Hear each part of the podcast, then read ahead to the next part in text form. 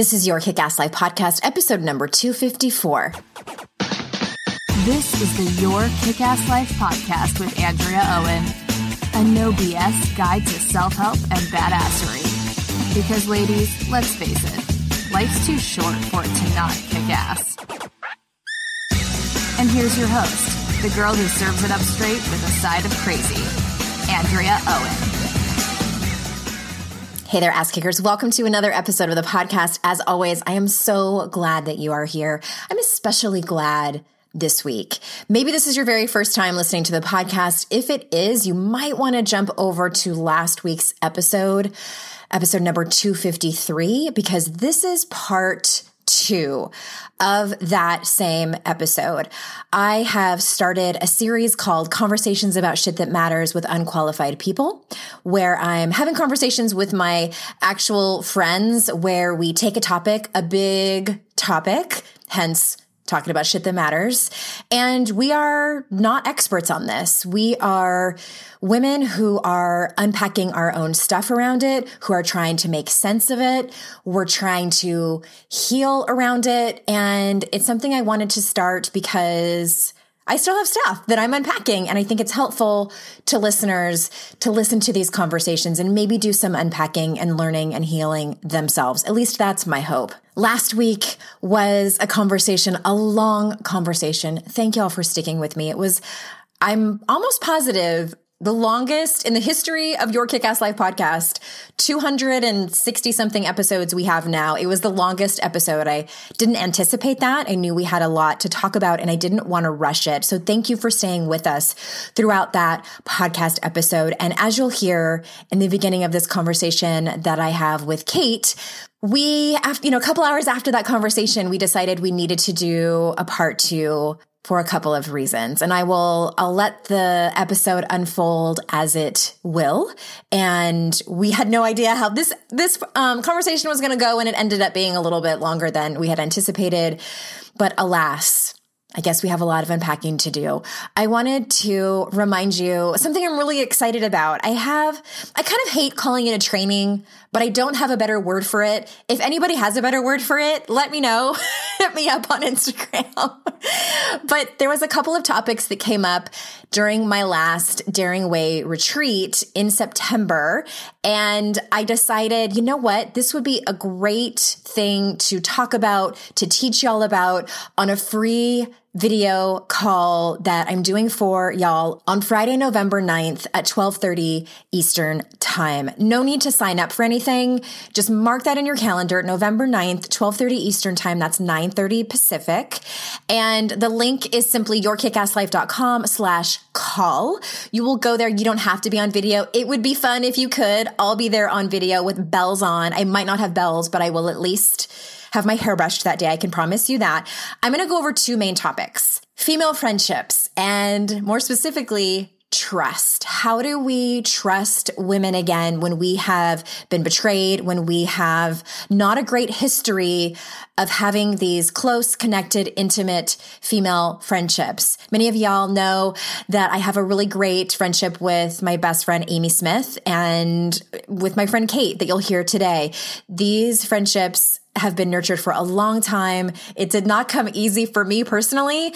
And I'm going to share with you some tips and tools and strategies on how to have trust again in your female friendships, as well as the whole concept of feeling good enough. What does that actually mean? What does it look like? And how do we do this? Is it a mindset issue?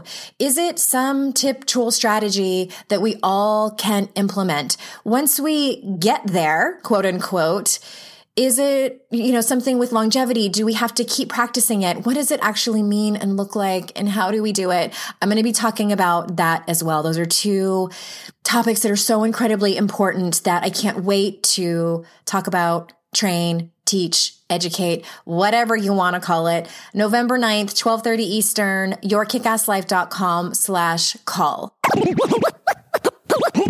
One more thing at the end of this episode, I have decided to have my fabulous podcast producer, Darlene, put in the recording of the poem that I wrote my gosh, did I write it last year? I think I wrote it last year in 2017 and I read it slash performed it for y'all back in February. You might remember it. I got a lot of messages about it. The poem is called My Resignation.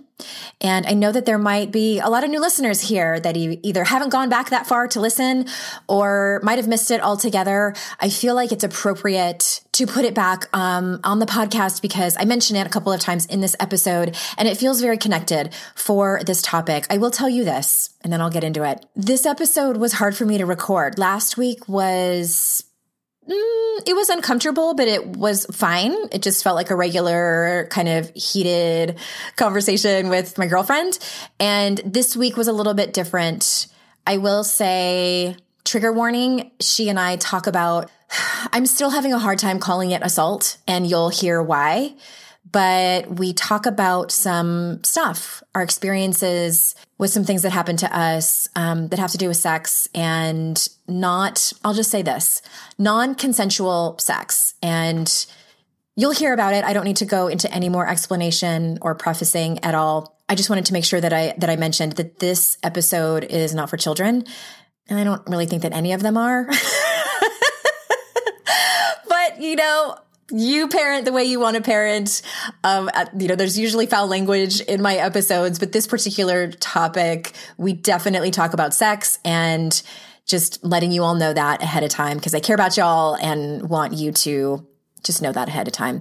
All right. So without further ado, here is part two conversations about shit that matters with unqualified people. Your host, Andrea Owen, and my dear friend, Kate Anthony. Wait, just kidding. One more quick thing. For the first 10 minutes or so of this particular conversation, the audio on my end isn't its usual crisp self. Again, it's just for the first 10 minutes. It's a long story that involves a new Skype account on my end and audio settings. And I'm so sorry, but I ended up fixing it about 10 minutes in. So now we're ready. Without further ado, here is your host, Andrea Owen, and my dear friend, Kate Anthony. Welcome back, Kate. Thanks for having me, Andrea. it hasn't been long. In a few days. It's just been a few days, but you know, once you open that Pandora's box, right?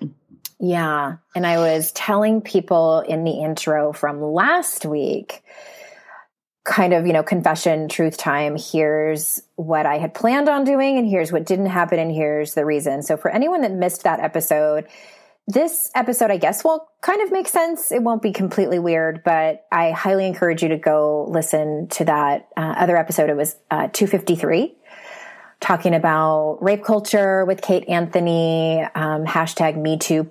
And this is Me Too Part Two. part two. And I well, I, I, reached out to, here's what happened. We had that episode, which was super long, longest episode I think I've ever done. And I reached out to you and messaged you and says, Hey, do you think we missed anything? Was there anything that kind of came up or bubbled up after our conversation? And you said what? I said, I don't remember what I said. I, I, I, I think either. I said, I was hoping you did. I was like, oh, am I on the spot? I think what I said was we could talk about this probably forever. Yeah. Um, but I did say, I think that that neither of us actually got into the nitty gritty details of things that had happened to us yeah. specifically. Um, why didn't and, you? And then I'll tell you why I didn't. Why didn't I? Yeah. Um, you know, I think that we were talk. I mean, I talked. I did tell a couple of stories. Um, about you know being harassed or whatever. Um, I don't know. It just you know, to be honest, I don't think it flowed organically in the mm-hmm. conversation, okay, which I'm not enough. sure how it ever organically flows in a conversation. But um, yeah. Although, yeah. Me, me yeah. too, I think. And it, well, and mine, I think, was a little bit more deliberate. I, I had planned on it and then chickened out, honestly. Like I was kind of watching the time and I'm like, okay, we have, you know, we've been recording for 50 minutes. If it feels like a good segue, and it just never felt like a good segue. But I think even if it was, even if you would have said, Tell me about your assault story, Andrea. I would have been like, well, now we're out of time. Which, by the way, I just wouldn't have done. That's like, no, I know you wouldn't. Um, I think I think a, a, a, kind of a it's funny, you know, as I just said, like when does a when does a rape story ever flow organically? I I had this uh, flashback to being on the beach for your 40th birthday. Yeah. And that was the first time I think that I ever put my finger on the fact that what happened to me was rape. Mm-hmm. Um, and I don't know if we've talked about this can I tell that story? yeah. Why don't, yeah, why, this is a, a good a segue as any. Us, you yeah, know, super professional well, podcasters. Mm-hmm. Uh, well, it was just I was going to tell the story of not necessarily my my rape, but I mean I will. Um, but that we were sitting on the beach and it was a group of coaches, right? So it was Andrea and Amy and me and our friend Courtney, um, and our friend Becca, right? I think it was just just us, just right? of us. And we just started talking and it re- we realized that every single one of us had a story and i don't know how it came up i don't know how it flowed i think it was courtney who probably started it and it it was kind of mind-blowing to me and in my world i was like well i've never been raped um, and then I was like, well, this thing happened to me. And you guys were like, uh, yeah, that, that's rape. Mm-hmm. It's not consensual. It was not consensual. So, well, and I want to stop you for a second. It's like for the record, not not all five of us had a rape story, but everyone had a traumatic story. That's what we were sharing. Yeah. So there was a couple of them that it wasn't rape, but it was something that had happened to them in their past that was truly traumatic. I, I don't know. It was just like sharing time, and uh-huh, uh-huh. that's how that's how the conversation happened. Yeah. Okay. Go ahead. Continue. Yes. No. That's a good. That's a good distinction because I don't. I don't know that every all of us had been raped, but yes.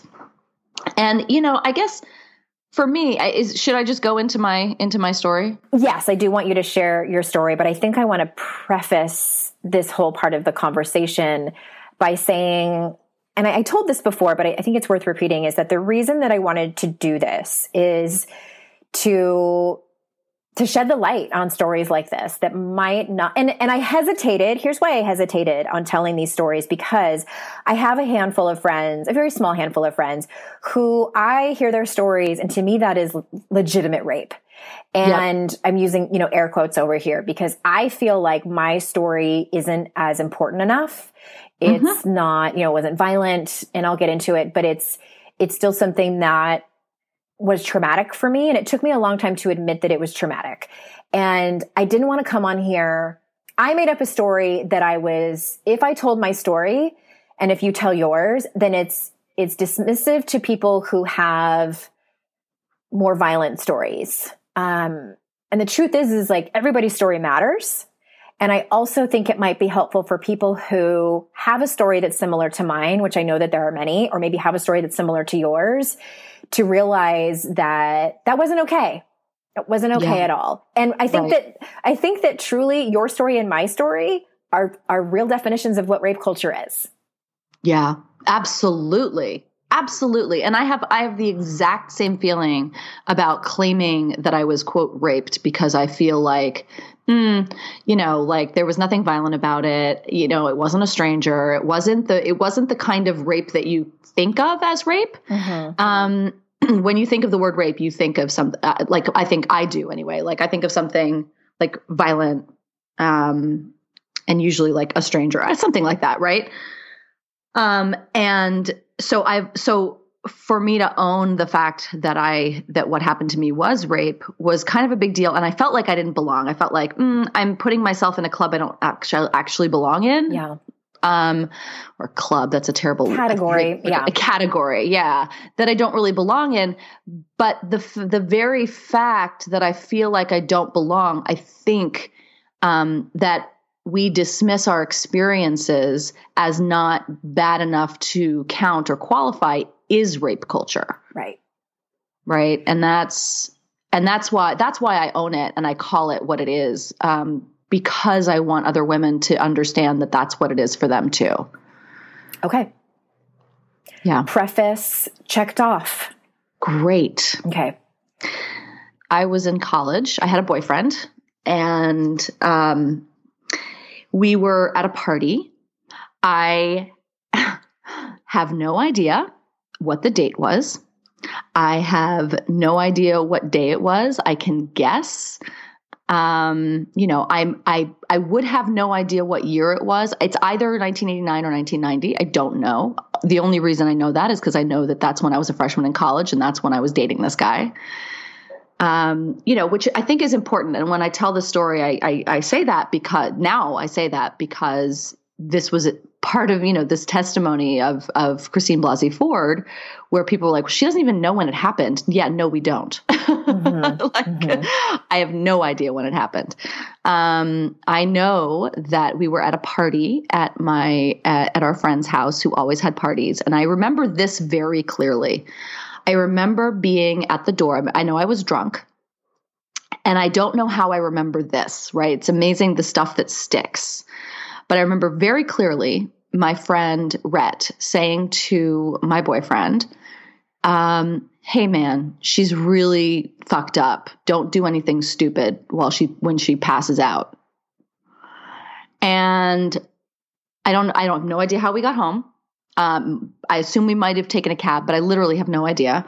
Uh, we went to his dorm room, and I kind of remember getting into bed and passing out, but what I remember vividly is waking up the next morning and not having my underwear on and feeling sticky. And I have a vague memory maybe of turning to him and sort of saying like, "What happened?"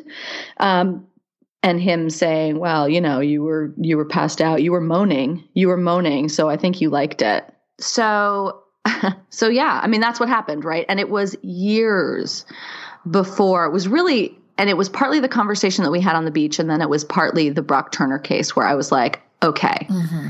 Um I was passed out. I I was not able to give consent and this man just helped himself to what he wanted.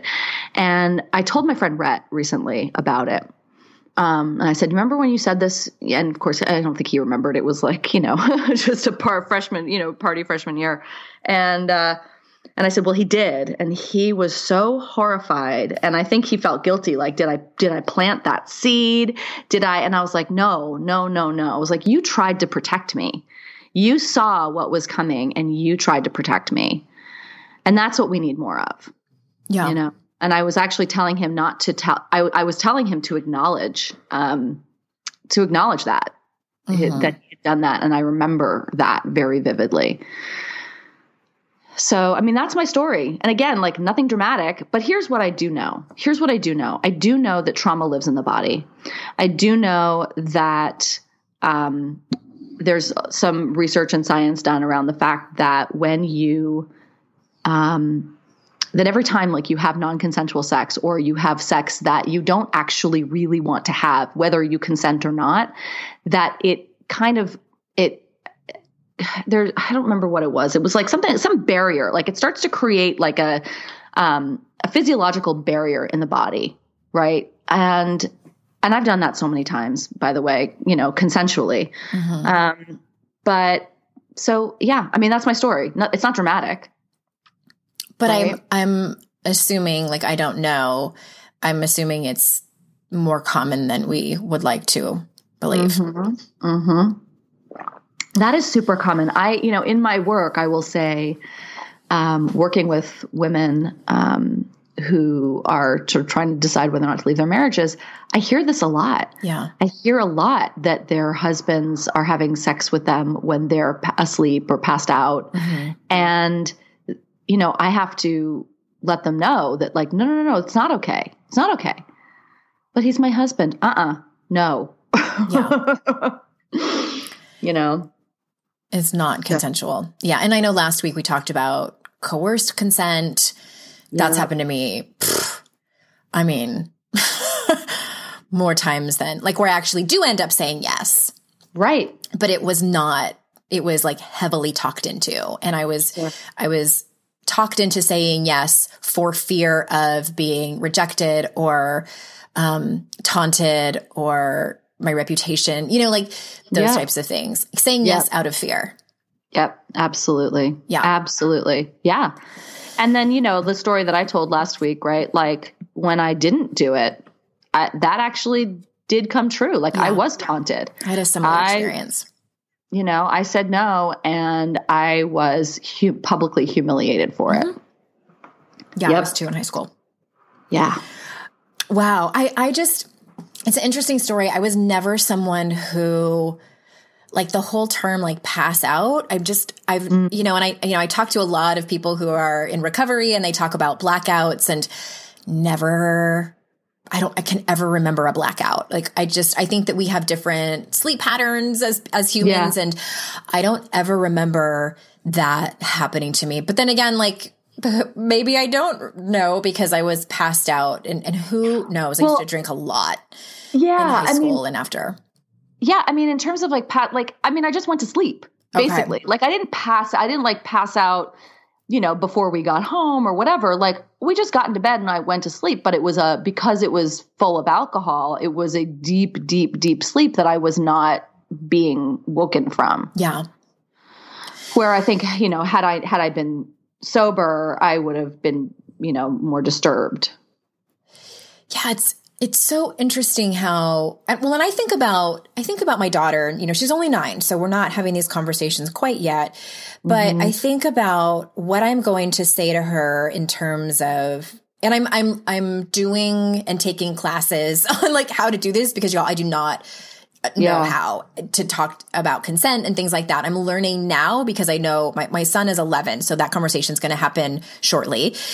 Yeah. And with my daughter, you know, I look back at my own high school experiences and I don't know about y'all listening, but like I kind of try to connect the dots of like, okay, how I was raised and what I saw with my parents.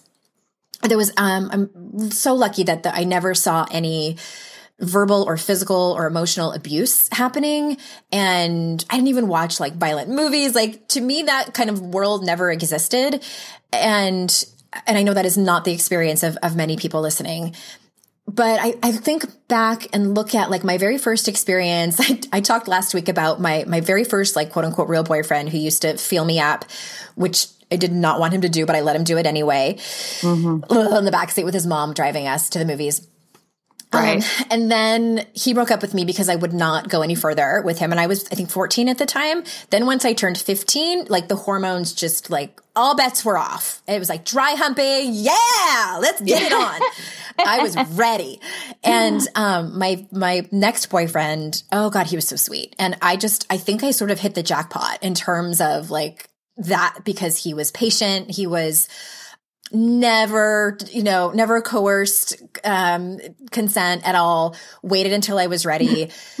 He was my first um and then he just he was just respectful in so many regards and we trusted each other and did a lot of exploring sexually and c- had complete trust in each other. And I, I think like my god what a great experience i had to learn about sex with him and like what i like what i didn't like and same with him. And um he was raised by a single mom. I have no idea. I've, I've every once in a while I think about because he and I are Facebook friends, and I'm like, can I should I ask him? But I just feel like no, no, it's not an appropriate conversation. And he's married with children. I'm like, no. But I'm curious, like, what did his mom have conversations with him? Did I, or, or did, was he just sort of born that way and, and respectful? But then here's the interesting thing is my next boyfriend after him was my junior year of high school. He was six foot four, 230 pounds when we were 17, y'all. So he was this gigantic man child. Yeah. right. who had never had sex before, who made me feel bad for not being a virgin with him. First and foremost, let's start there. Let's made me feel there. guilty and ashamed for already having had sex before. Mhm. And then he he was the one some of you might remember the poem that I wrote called My Resignation where I mention the guy who used to take my head and like put it towards his crotch in a Yeah. lovely invitation to give him a blowjob. Sometimes I protested and sometimes I just did it. And he also, I think I might have told you the story, Kate. Oh my God. So maybe I haven't. There was a time where his parents weren't home. We were having sex in his bedroom. he was on top of me and that the room is dark and I look up kind of like over his shoulder and there's the room is mostly dark and there's a red light no. in his open closet. No. And I said, "What is that light?" And he like dismissed it. And I I don't know, maybe a minute or two later was like, "Okay, this isn't this isn't okay." And I said, "No, what is that?" And then he dismissed it again and I pushed him off me and turned the light on. And sure enough, there's a fucking video camera in Jesus his closet. Christ. And I lost my 17 year old shit and was like, no, no, no, no, no, no. And I got dressed and I called my ex boyfriend to come and get me Wow. because I didn't have anyone else to call. I don't remember if it was because none of my friends drove at the time. I didn't have my license yet. And he came and got me. And I remember just getting in the car and he didn't even, he didn't say a word. And it wasn't like he was mad at me. It just was like, you know, you're the person who's going to, like, how fucking sweet is that? Like, he came and That got me. so sweet. That's I can't so sweet. remember if I told him what happened or not. Hmm. If I didn't, it was because I was ashamed and was like, because I think he'd, I I don't even remember the details of it, but I distinctly remember that car ride home in that white Grand Prix. It was his mom's car. and um, and I got back together with the the boyfriend, and he profusely apologized. And I asked him point blank, like, "What were you planning on doing with that?" And he told me he was going to show his friends. Oh my God. And I said, Well, did you get any footage? And he was like, No, because it was dark. I'm like, Well, you're a fucking idiot. Like, Yeah, I was that was my I was like, hmm, wait a minute. he said no, that there was nothing. Um, oh my God. And I don't know, like, di- I don't even know if that's actually true. I didn't make him show me. I don't know. And so, like, I, all that to say, I try to connect the dots. Like, how did I learn that that was acceptable? Like, I, I knew, like, from a very visceral place, obviously, like, n- not okay, not okay to do what he did. But then I got back Yeah. together with him, Right. and and like, like that's Because that's rape culture sorry. right there. Like accepting that. Yep. Yep. Hundred percent. Because we do that, right? We accept their apologies, like, "Well, he's sorry. He won't He do it was so again." sorry. But the fact that he did it the first time is a really clear indicator of the kind of person he is. He was a peach. Yeah. He was. He well, and he also there was also like major other glaring problems, which I did end up breaking up with him. He he like kind of half jokingly wrote rules for me that I wasn't allowed to hang out with my ex boyfriend. He named him. I wasn't even allowed to hang out with all of his friends, and just all these different. It, like it was like kind of like ha, ha, ha, but we knew that there was like seriousness to it. He would hold me by the arm at parties to not walk away from him. Uh. Uh. No. yeah it all came to a head and just and and ended in this like just screaming fight at a party it was very dramatic and teenager y but you know before i like procrastinate and drag my feet anymore like let, I was. I was about to call you out a little gently and lovingly. okay well i just i wanted to name that story too because it's it's sort of like all part of the equation and then my senior Yeah. year i started dating the man that eventually became my first husband so i started dating him when i was um yeah i was still 17 hadn't turned 18 yet and then or was I? I can't, I honestly, it doesn't matter. So at this point, this was the summer after my senior year. So it was the summer of 1994. And I remember it because there was that Lisa Loeb song that was so popular at the time. And you say, I only hear what I want to, that one. Yeah. Uh-huh. I was hanging around a lot with my friend, we'll call her Tasha, not her real name. Um, and she had met this guy or group of guys, can't remember which. And there was this one particular guy, um, and I'll just name his first name. I'll just call him that because that was his name. And it's the same name as my husband, but definitely not the same person. This guy's name was Jason. And he was super cute. You know, he was out of our group of normal guys that we went to high school with. And he lived down in Pacific Beach, which he called us inland girls because, you know, we lived in San Diego, but we lived more inland. And it was, and it was, it was a mild insult that he was calling us inland girls because we weren't, you know, Yeah. we weren't true beach girls, you know, like, Uh-huh. Right. Yeah. because yeah, we yeah. ghastly lived, you know, 15 minutes, 20 minutes from the beach. And um he had his own Status. apartment. yeah, he was like 20, maybe 21 or 22 when he, he lived like with a roommate or something. So it was like that very like cool guy, you know, type of vibe. And, um, I, we partied with them and my friend Tasha was very much the party girl. Like anytime I ever got like totally shit faced drunk was always with her. She was the one, I think we all have that friend who we go to the bathroom and come back and she's bought two round of shots for everybody. Yeah. Yeah. That was her, always encouraging to drink tequila and, and that type of thing. So I always ended up completely shit faced with her. And I think that it was the 4th of July, but I can't remember. And I also can't remember. I don't think that he and I had hooked up ever before that. I'm almost positive of that because I had a boyfriend at the time. So I was dating my my boyfriend who um we need to come up with a name for him. Let's call him Thomas. Okay.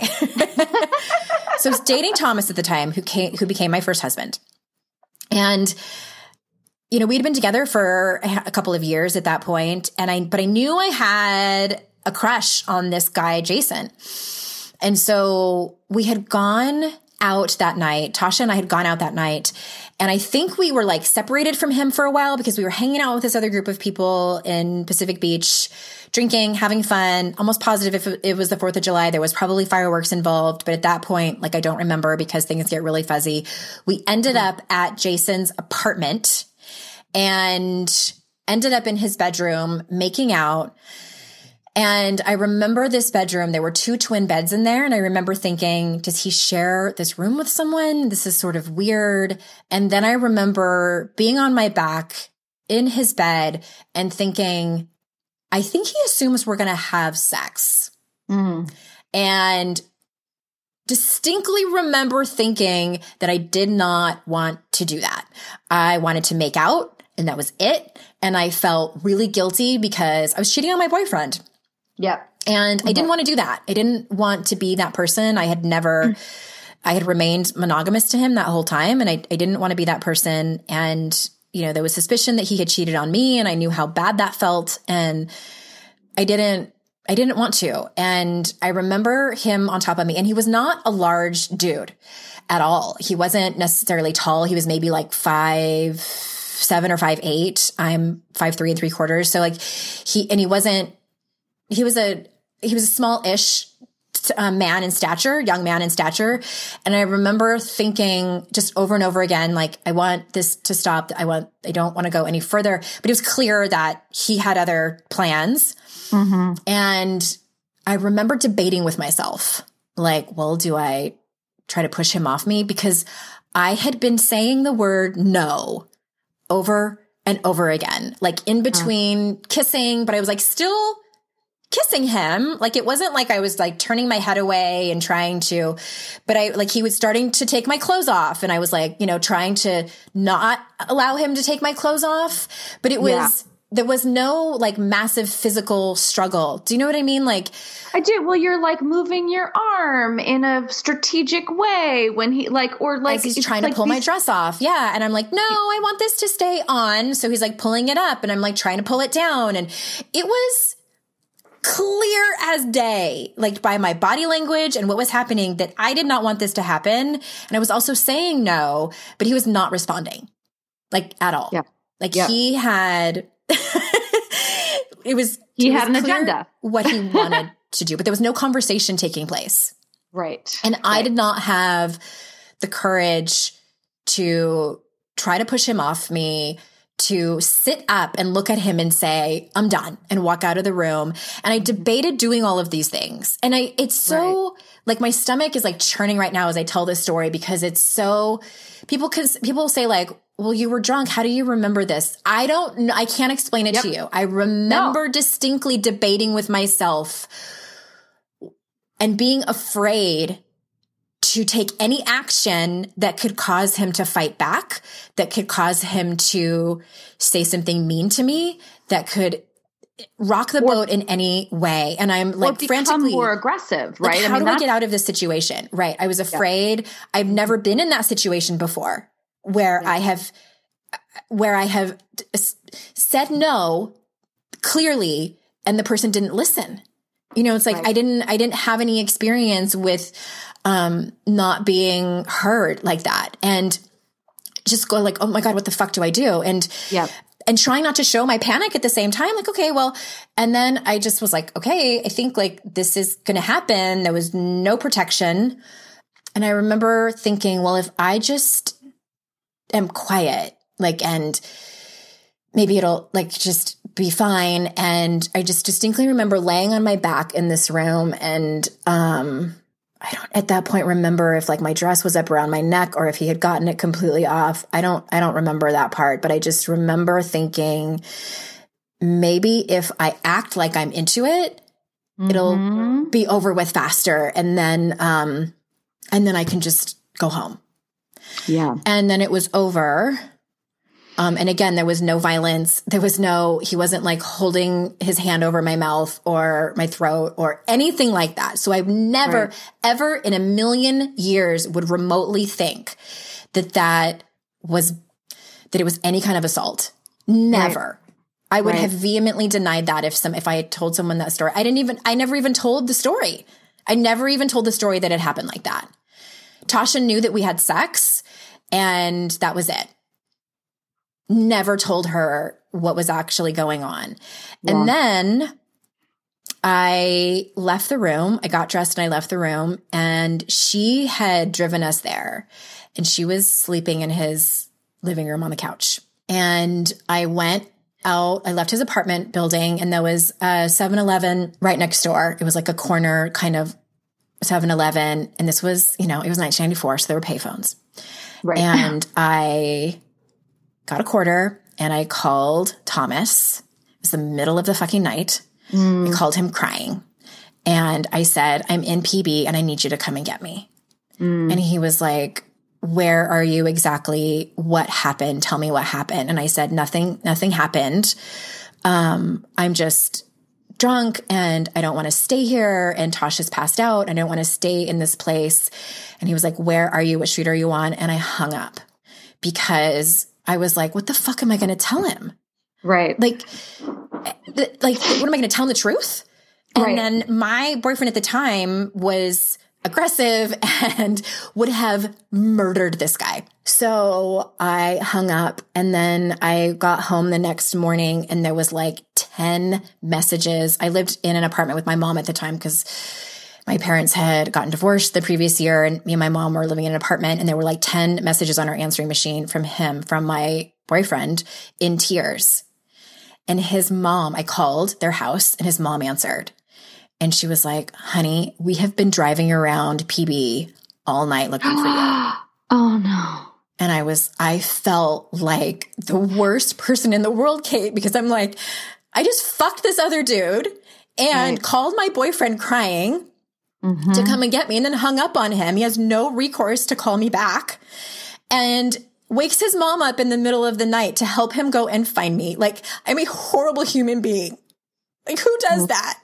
So it's like, who the fuck am I going to tell? Like, what really happened?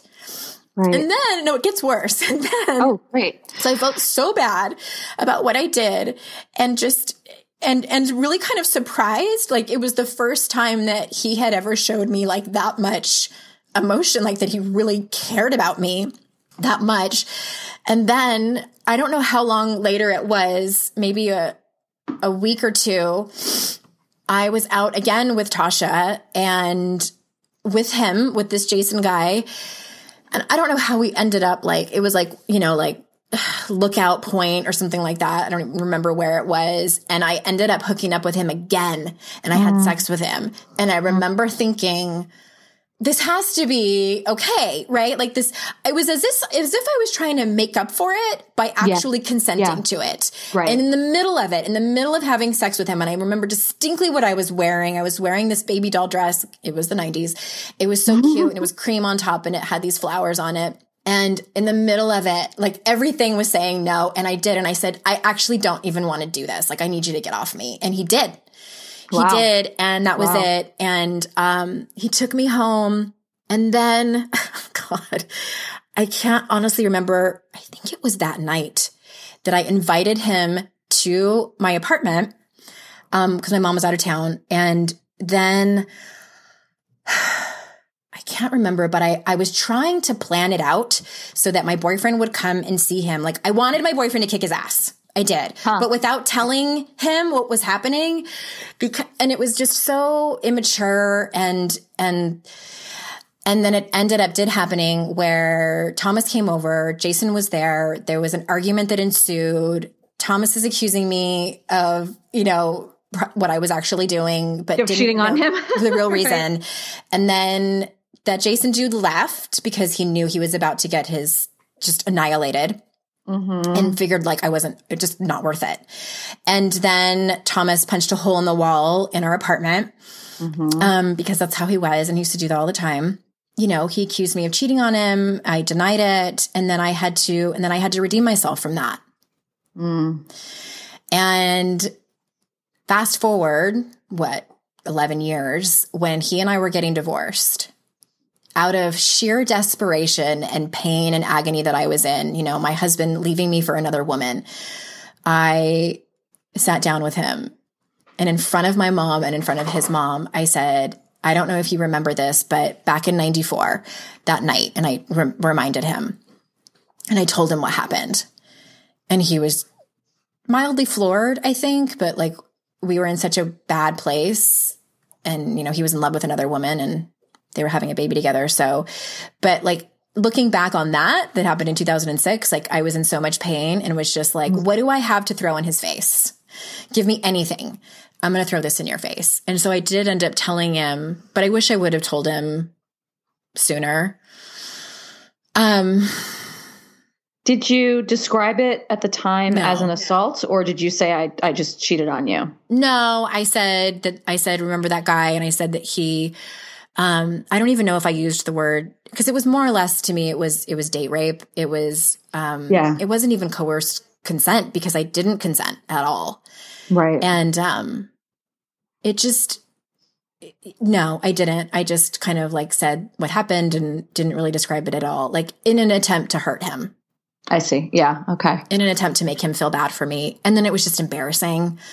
Right and just but i saw that guy i saw that jason guy not long after that and walk we were in downtown san diego and i walked up to him and i what surprised me was that i had a visceral reaction like i felt mm-hmm. sick to my stomach and i remember thinking well that's odd huh because right. i always yes. thought it was my fault Right. It wasn't until 2014 when I went and did my training about shame and everything that this story came out as something I was deeply ashamed of because yeah. what I realized was when that happened, I mean, and that was sort of like the straw that broke the camel's back. That's when I really entered my love addiction and like full force and codependency and my eating disorder because up until then, I had mostly felt like I was heard you know, and like I was respect, like my voice was respected and heard for the most part.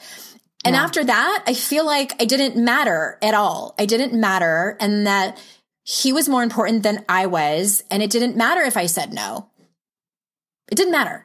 And I didn't matter at mm. all. Yep. Yep. And I believe that that's what I took away from that. And like, that's where my rage started that mm. I didn't I couldn't pinpoint it and that I was so fucking angry about. Like, how dare you not listen to me and to this culture. How fucking dare you make it okay for a young man to think that that is okay? Right. Yep. That's what my, that was the basis of my rage. And yep. it took until 2014 for that to all come out and make sense where I could finally admit, you know what? It wasn't my fucking fault. It wasn't. Right. I wasn't no. asking for it. I wasn't. No, you well, you were not only were you not asking for it, you were asking for it to stop. To stop. Yeah. And I thought I was a slut. I thought that I was totally fucked up. Just like who would what kind of person cheats on their boyfriend, you know, has sex with like virtual strangers without using protection, um, lies about it. like I was, I was, it was decided that I was a terrible yeah. human being. Yep. Yeah. I held on to that for a long time. I'm sorry. Yeah, it sucked. I'm sorry. I, it, it, yeah. It's funny because I don't have I have I have so many similar experiences and um, internalizations. Um, I think it's just the way our brains work differently because I don't remember. You remember stories and events really, really well. I do, and you're not the first and, person that's told me that. A lot of my friends tell me that. Yeah. And I, I don't like, I, I so relate to the experience and like the hundreds of times that this is, these sorts of things have happened, but I don't, I don't hold on to, um, the specific events, uh, the way that you do. And maybe that's cause my brain, my brain like just doesn't want to know about it anymore. um, but I just I so relate to the experience. The you know, like I said like the strategic arm moving and the like, you know, just putting your arm in front of your boobs so that he can't quite get to them yeah. or like sitting on your skirt or like whatever it is, right? The the constant maneuverings to try and protect ourselves which is essentially our way of saying no without feeling like we have to actually fucking say no. Say it out loud. Yeah. Yeah. I was doing all those things and I've mentioned before, like, I remember how he smelled, and I mm. remember distinct aspects of his hair for some reason. And, and also, you know, I think I made up a story like when women are assaulted, it's by scary looking men, you know, yes. a, yeah. a handsome surfer boy wouldn't do something like that. Yeah. I believed that they wouldn't. Right. I yeah. Did. Yep, absolutely. I have the same. They're like a stranger in an alley, you know, or with yeah, with a knife to your throat, something like that. Um, no. Yeah. Okay, I'm gonna go throw up now. Okay. I want to. Can I? Can I leave this on a or tell a story that of like a the complete like antithesis? Yeah. about the experience, my my experience in Mexico. Mm-hmm. So I was uh, recently in Mexico for our friend Kira's wedding, and Kira had sort of like engineered like this hookup between me and this guy, and I was a little like, I don't like I don't do weekend hookups. I'm a relationship girl. I'm not looking for. She's like, you can just make out for, with him for the weekend. I'm like, I don't. That's just not. I don't know that interested. Thank you. Dry Woo! like, well, for what? Like, give me a fucking break, right? Um, but um, I met the guy and he was just lovely, you know, and he's from Wisconsin, so he's like extra lovely. Um, he's, you know, older than I am. He's a, you know, he teaches high school special ed. Like he's lovely. right. And we ended up having a really, you know, great time at the wedding together and talking. And then we ended up wa- you know, walking back, we were all going to go into the pool. We were all going to go to Kira's pool, like at her villa. And he was very sweet, just like put his hand on my back and was just sort of, you know, walking with me, very gentlemanly. And, you know, and he said, Would it be okay since your room is closer if I walked you to your room so that you can get your bathing suit and then I can walk you back, you know, over to Kira's?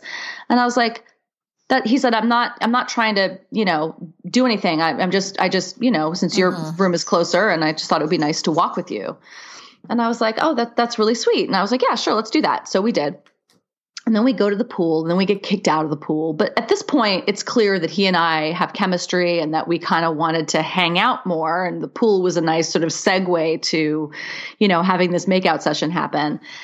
Um, long story short we ended up uh, we didn't end up having sex um, the first night, but we ended up like making out and talking. And that man, literally every step of the way, he asked for consent every step of the way.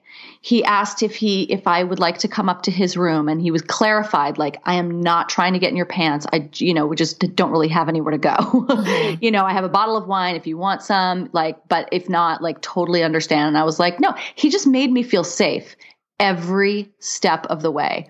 Um to the point where I was actually leading, you know, at some point um, you know, we ended up in the bed cuz I was like let's go lie down. Like we're like sitting in a hotel room. Like where else are you going to go? Um, and you know, by the time the second night, like, you know, we, we fast tracked this because obviously we were like, you know, in Mexico. And the, by that point, I actually wanted to have sex. Like, I really wanted to have sex. Mm-hmm. I have not had sex in a while. I really wanted to have sex. And as a woman, I like, I even feel shame saying that. I'm like telling the story and I'm like, oh, it was like a second night in Mexico and she had sex. Like, I'm supposed to feel shame about that. Yeah. Right. So, but I did. I wanted to have sex with him. And so we were, and he, like, he was so lovely. The next day he came out and was like, okay, so there was like Friday where we did not have sex. And then Saturday morning he texted me, he's like, where are you? What are you doing? And he like came down to the beach and he hung out and we were in the ocean and Deb was in the ocean and we were all together and he was cuddly and affectionate. And it was just like, he made me feel so safe where to the point where Saturday night I was like, I am so having sex with this dude. Mm-hmm. And even then, like in bed, every step, are you okay? Are you comfortable? Do you want this? Can I do this? Do you, like to the point where I was like, oh my God, like I was ready to give it, give everything. Throw my panties in your face. Yeah. seriously, there is nothing. If, you know, this is like, you know, hot tip to the dudes, right? Like, if you ask for consent, it's a turn on. It makes us feel safe. We yeah. actually are, you know, I don't want to say like we're far more likely to to say yes, but like, I mean, we, you know, yeah. we, we kind well, of. Well, I'm assuming you, you meant no pun intended with hot tip. Well, question though, did you ask him about that? Like, is that is that how he's always been, or is it something he's learned of recently? I did. I talked to him about it at length afterwards. And he was so floored that this is not how men are. He's one of those guys who's like, wait a minute. He's like, I don't I just don't feel like that's a thing. It just feels respectful and that's just what you're supposed to do. Where did he and learn I was that? Like, I don't know. Can He's we call like, him right now? uh, yes, let's patch him in. Um, I mean, I think, listen, he's, you know, raised in the Midwest, Catholic family um, you know, the middle of a bunch of boys. So I think that he, he, you know, is Midwestern values, but I don't know. That's not universal. No, I, it's not. I don't. I honestly don't know.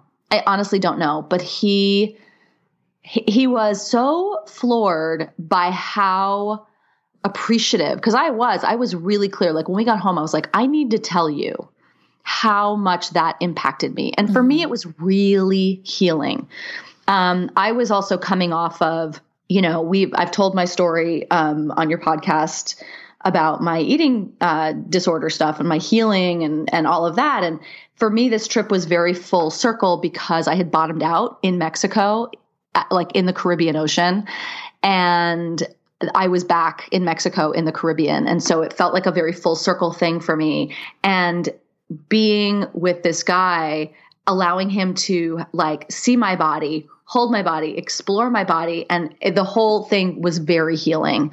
And the fact that it was him and the fact that he was so nurturing and so respectful and so kind um, was such a big deal to me that I needed to express it to him mm-hmm. And really let him know like what an impact it had um, on my healing, uh, especially. And he was like, I don't get it. hmm. Interesting. like, I mean, he got it he was like, I'm so glad. And I'm, and I, he's like, but I just don't understand why anyone wouldn't be that way. And I'm like, honey, you have no idea. Yeah. yeah. I just, I think that it dep- I, I don't know. I'm not an expert on this, but I feel like there, for some people, it's just, they're born with this kind of moral chip. And I'm not saying that people are wrong mm-hmm. that don't have this, but it's just mm-hmm. sometimes I think some people are just like, well, that's right and that's wrong and that's how I am. Right. And maybe yeah. their parents have never talked to them about it. Or, you know, and I hear some people say like, well, my mama didn't raise me that right way. And I'm like, can you be specific? Because like, I, I think that there are really great parents out there, but they're still not having these types of conversations with their children. So, right. you know, I'm speaking specifically with boys. So they're yeah. raised by the culture and they're raised by the media. Yep. And and I I don't know how that Jason person was raised and for him to think that it's okay to keep going with a girl who's saying no over and over and over again to get your way. Like I don't I, I, don't know. I just, I feel like maybe he was just, maybe his like real no is, okay, if she pushes me off of her, then she really means it because then that happened. And, um, right. It, it just, I don't, I don't know. I, it's all very interesting well, to me. And I, you know, we were raised in, it's funny because I've just never even heard this term in the last like 20 plus years, but like we were raised in the era of blue balls where, yeah. you know, if we didn't, if they didn't release it, it was for people who are younger listening to this who have no idea what we're talking about. blue balls was an excuse that guys use that if they, you know, got hard and they didn't uh, release, then their balls would turn bl- blue, basically, or you know, it was really painful for them. Yeah. Um, whole, if you really loved me, you would. This is how you can yeah. show me you love me. Yeah, if you yeah. really cared. Mm-hmm. Yeah. And so it's like it's all about like their comfort and their, you know, all of that and and I just think that uh, I don't know where I was going with that, but you know, we were just we were sort of raised in that in that world. We got we were raised with like thinking that Jake from Sixteen Candles was the ideal boyfriend. Yeah. And now watching that movie, I'm like, oh my god. yeah. God, what was the other movie that they were talking about that was so? Oh, and I was actually a little. I was too young to watch these movies, but like Porky's and Animal House. Yeah, I didn't watch those either. Even Revenge was, of the Nerds, I think, yeah, was a yeah. little bit rapey. Yeah, I didn't watch those either, so I don't really. Yeah, I mean, I know at Porky's they were like spying in the girls, mm-hmm. um, and it was hilarious. So funny, so funny to do that. Well, I guess I guess that about wraps it up. I mean, I have more stories. I do. So I do too, and that's the thing. It's like I have so many stories. You have so many stories. You know, and honestly, it's funny as we were thinking about it, I was thinking like that experience of being humiliated in high school was actually more traumatizing, I guess consciously, right, than than my boyfriend having non-consensual sex with me while I was passed out. Um mm-hmm. God, that was so that was so damaging. Yeah. Yeah, I had I had a similar experience. I when I was I wrote about this in my resignation poem too. When I was I think 16, I went on a date with this guy and he was a football player, he was really cute. And we went down to the beach and we were making out and he it was like very quickly like we just started kissing and then it was like oh, you're like, we're laying down and oh, you're unzipping my pants like within like 15 seconds. And I stopped him. I'm like, what are you doing? And he's like, I thought this is what you wanted. And I'm like, because I kissed you? Like, no, it's not. And the next, on Monday, through the halls, and I re- never forget the, the reverberation and like the echoing in the hallway of him and like three or four of his friends who those guys stayed my friends like through all of high school. Like they were the football players. I was a cheerleader, you know, it's like, oh, yay. Um, and they were yelling and kind of like jumping on top of each other and calling me a prick tease. Yep. And there was Brandon, like, you know, within all of them, like kind of embarrassed, like, oh, okay, so it's clear that like you told your friends what happened and yep. yelling it in the hallway in between classes. And just, but then I'm kind of like, I remember thinking to myself, well, I'd rather be called that than a slut. Right. Cause those are the choices. Those are You're choices. either, those are the, those were the choices when we were in high school. You were either a cock tease or a slut or a prude. Cause one of my friends was, was a prude because she wouldn't do anything with anybody. And I, I'm sure that that was not easy for her either. And right. they yelled that at her down the hallway. Yep. Right. And yeah, and I, I, it just, it's so, it was so confusing growing up. And then I remember, I don't know if I've told this story real quick. My 22nd birthday, I was with Thomas and he, long story short, there was these guys that were flirting with us, with me and my girlfriend. And then we I think we either told the guys that we were with or they asked us what was going on and the, the guys other guys kept like stopping us to talk to us and we truly were not flirting back or anything. And Thomas and I got into an argument and had to leave on my fucking birthday. And he said to me, I'll never forget, I was in the car and he's like, well, maybe if you didn't act like such a whore when we were at the bar, none of this would have happened. Yep. And I remember feeling so defeated and just turned my head towards the window because I didn't mm. want him to see me cry. Yeah. And was just quiet because I'm like, to, for him to know that that affected me so, like, I felt like when, when our arguments reached that point, which that was not the first or the last time that had happened, Yeah. I knew that there was, it was the point of no return for him. He was so angry. Mm. And looking back, that was such his own shit. Didn't have Right. anything to do with me. I was such a trigger for him. And, um, but I knew that there was no going back. Like I could lash it back to him, but he was so hurtful. And I'm like, okay, I'm done. I'm out. You win. I surrender. I surrender. Yeah. I didn't want him to see me cry because I felt like, you know, he had won. But that was, that was the thing, you know, it just, and I, in some ways, believed that. Like I knew I didn't deserve to be called that, but I, I felt like my mere existence was asking for it. Yes. Like, how dare Yes. I walk Yep. through the world with breasts and Yes. show skin Yeah. and get the attention of other boys and men? Like, how dare I? right. How dare you? Yeah, and that's that's the message that I got from him. Yep. Yep. And that lasted for a long time. Yep. And I just I want to close this out by saying like I do really really love men. I do. Yes. And I worry that when I have episodes like this that people are like, "Damn, Andrea's a man hater." I'm not at Oh. all. and and you know what even that is even that fear is part of like this culture Yeah. right the fact that we can't tell our we can't feel free enough to tell our stories that are our truths and own our stories And express without anger around them.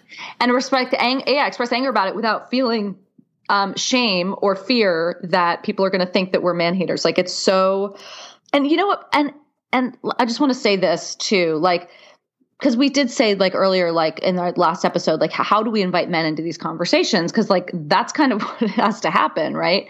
And i noticed this in talking with my son who's 13 and i say the word and i have to have a conversation with him about this today actually because i i said the word i said something about toxic masculinity uh, last week, and he got really mad and he went into his room and closed the and slammed the door. Well, you talked about how you were talking to him about rape culture and he was confused by that. And so now He it's was. toxic masculinity. It's, that's also very confusing for a 13 year old boy. Well, and I think that, and I think that when I talk to him about this stuff, you know, and he sees me as like this raging feminist, um, which I am, like no holds barred, but I think that he sees it as anti-male. Mm-hmm.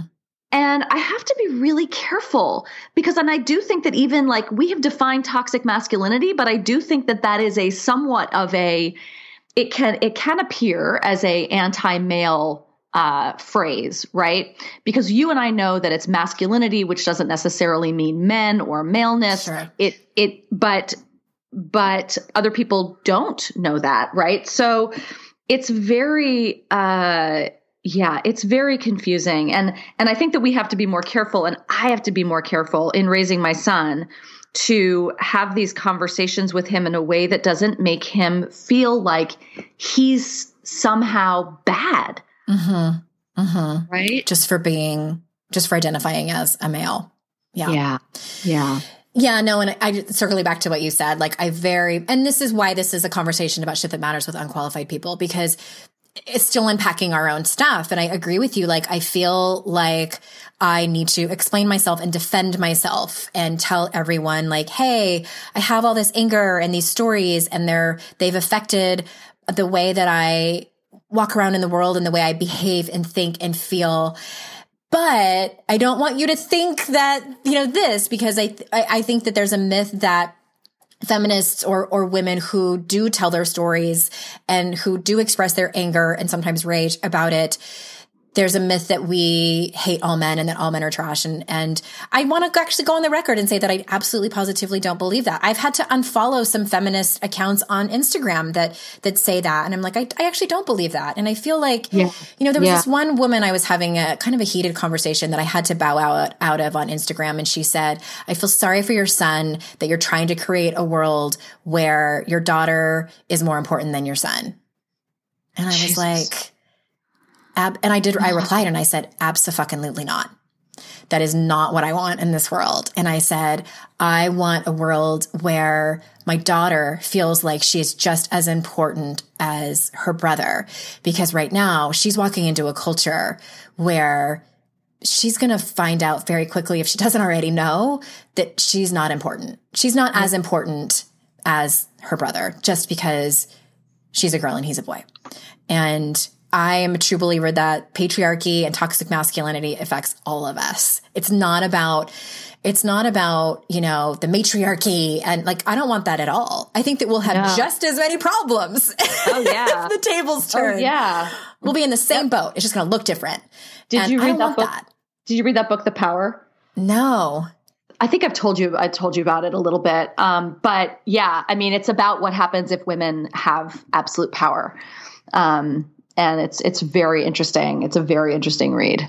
Yeah, it's just uh, it's so multi-layered and I'm I'm just I'm glad to be able to to process all of this with you and and I I super appreciate people listening to now, you know, another long episode and um obviously this is is it's deep, I guess is the word just for both of us. Yeah, it is. And it's it's it's deep and multi-layered. Yeah. It's and um I have no doubt that it's that way for my listeners too. I have no doubt. I mean, look, this is the culture that we've all been raised in. And, you know, and those of us who are mothers are like moving into this whole other sort of next generation um, aspect of it that's that's scary and it's like there's a burden of responsibility on us Yeah.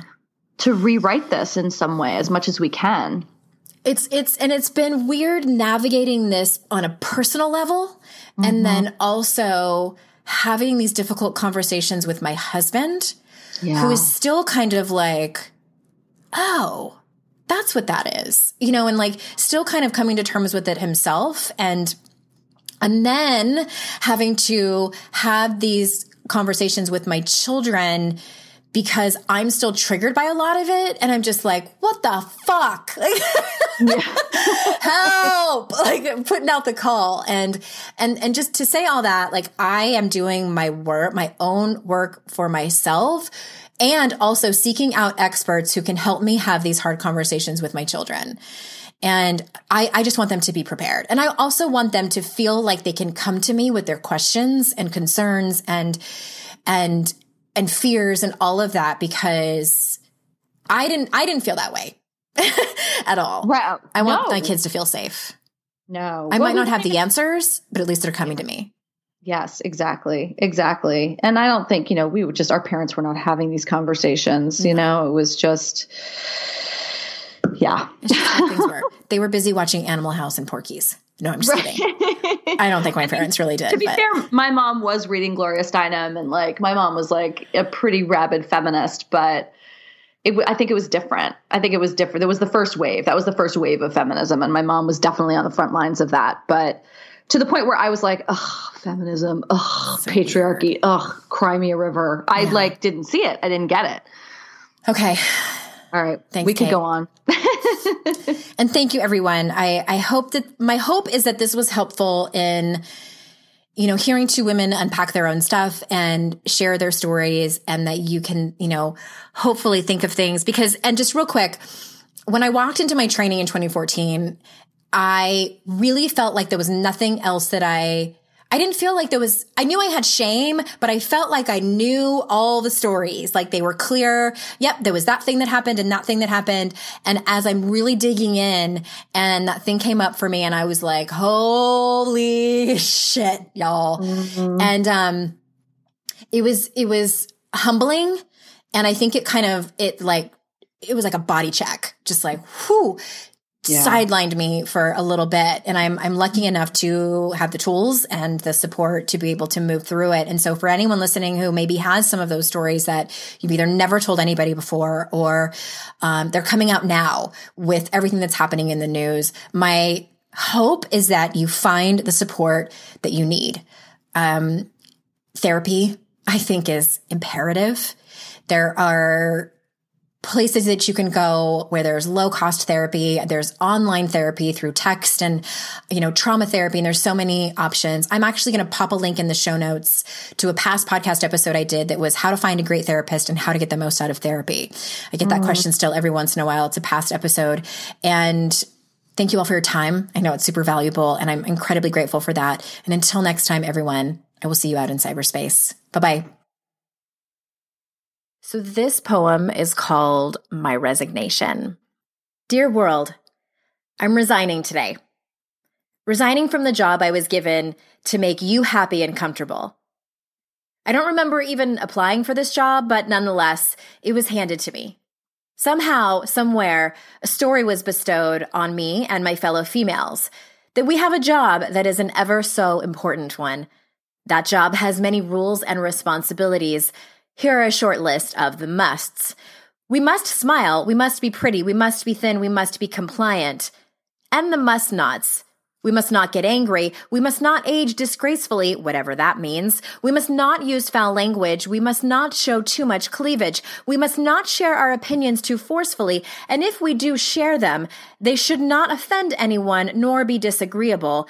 And if we must say no, we must explain ourselves, apologize, and do whatever deems necessary to make the other person feel as comfortable as possible with our no. And as I turn in my resignation, I have three words for your rules. Fuck that shit.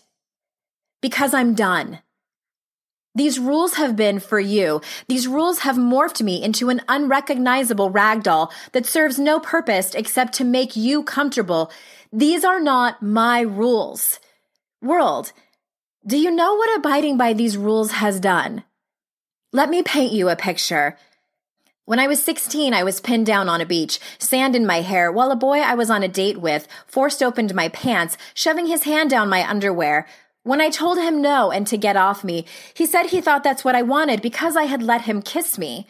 I liked him, and with his obvious frustration, I felt guilty and wrong for my decision to say no.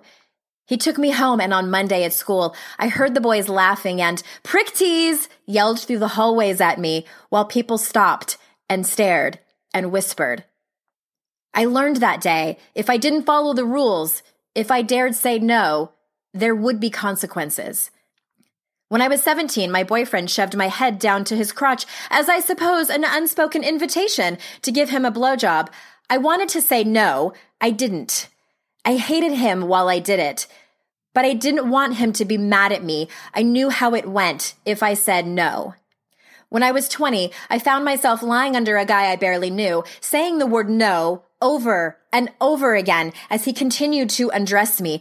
I could have pushed him off me. I could have said no more forcefully, but having known the rules, I worried he would get angry call me names, or worse, fight back. So I relented to his advances and had sex with him, even though every being in my body screamed no, even though I acted like I enjoyed it, hoping that would help move things along, even though I hated myself while it happened, all in order to make him comfortable and to follow the rules.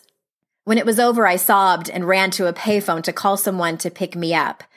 I knew how it went if I said no. This went on for another decade, saying yes to men I didn't want to, all in order to please them, to make them comfortable, to put their feelings before mine, to not emasculate them, to allow them to use my body as they so pleased. And this isn't just about sex, it's about everything we're asked to do. We all fist pump when we hear no is a complete sentence, but how many of us do it? When we're faced with the choices of saying no with no explanation or saying no while apologizing, thinking how we'll make it up to them, over explaining our reasons, and praying to God they don't get mad at us or have their feelings hurt, we choose the latter. Because according to the rules, just a no isn't good enough. According to the rules, only bitches say no as a complete sentence. Well, world, I'd rather be a bitch than go against who I am as a human being. I'd rather be a bitch than let someone shove my face into their dick. I'd rather be a bitch than give in to sex while tears stream down my face and into my ears, staring at the ceiling, counting to 100, hoping he finishes quickly. My daughter is eight years old. No one told me growing up that I didn't have to follow those rules. No one told me that I could grow up and say no without apologizing, without agonizing, without explaining, without making up for it. And I'll be honest, world, it feels weird walking away from this job. I've had it my whole life, and it feels like trying to wipe my skin off. Something that's a part of me that I'm terrified to let go of. But if I keep this job, I'll go crazy so with that, I resign.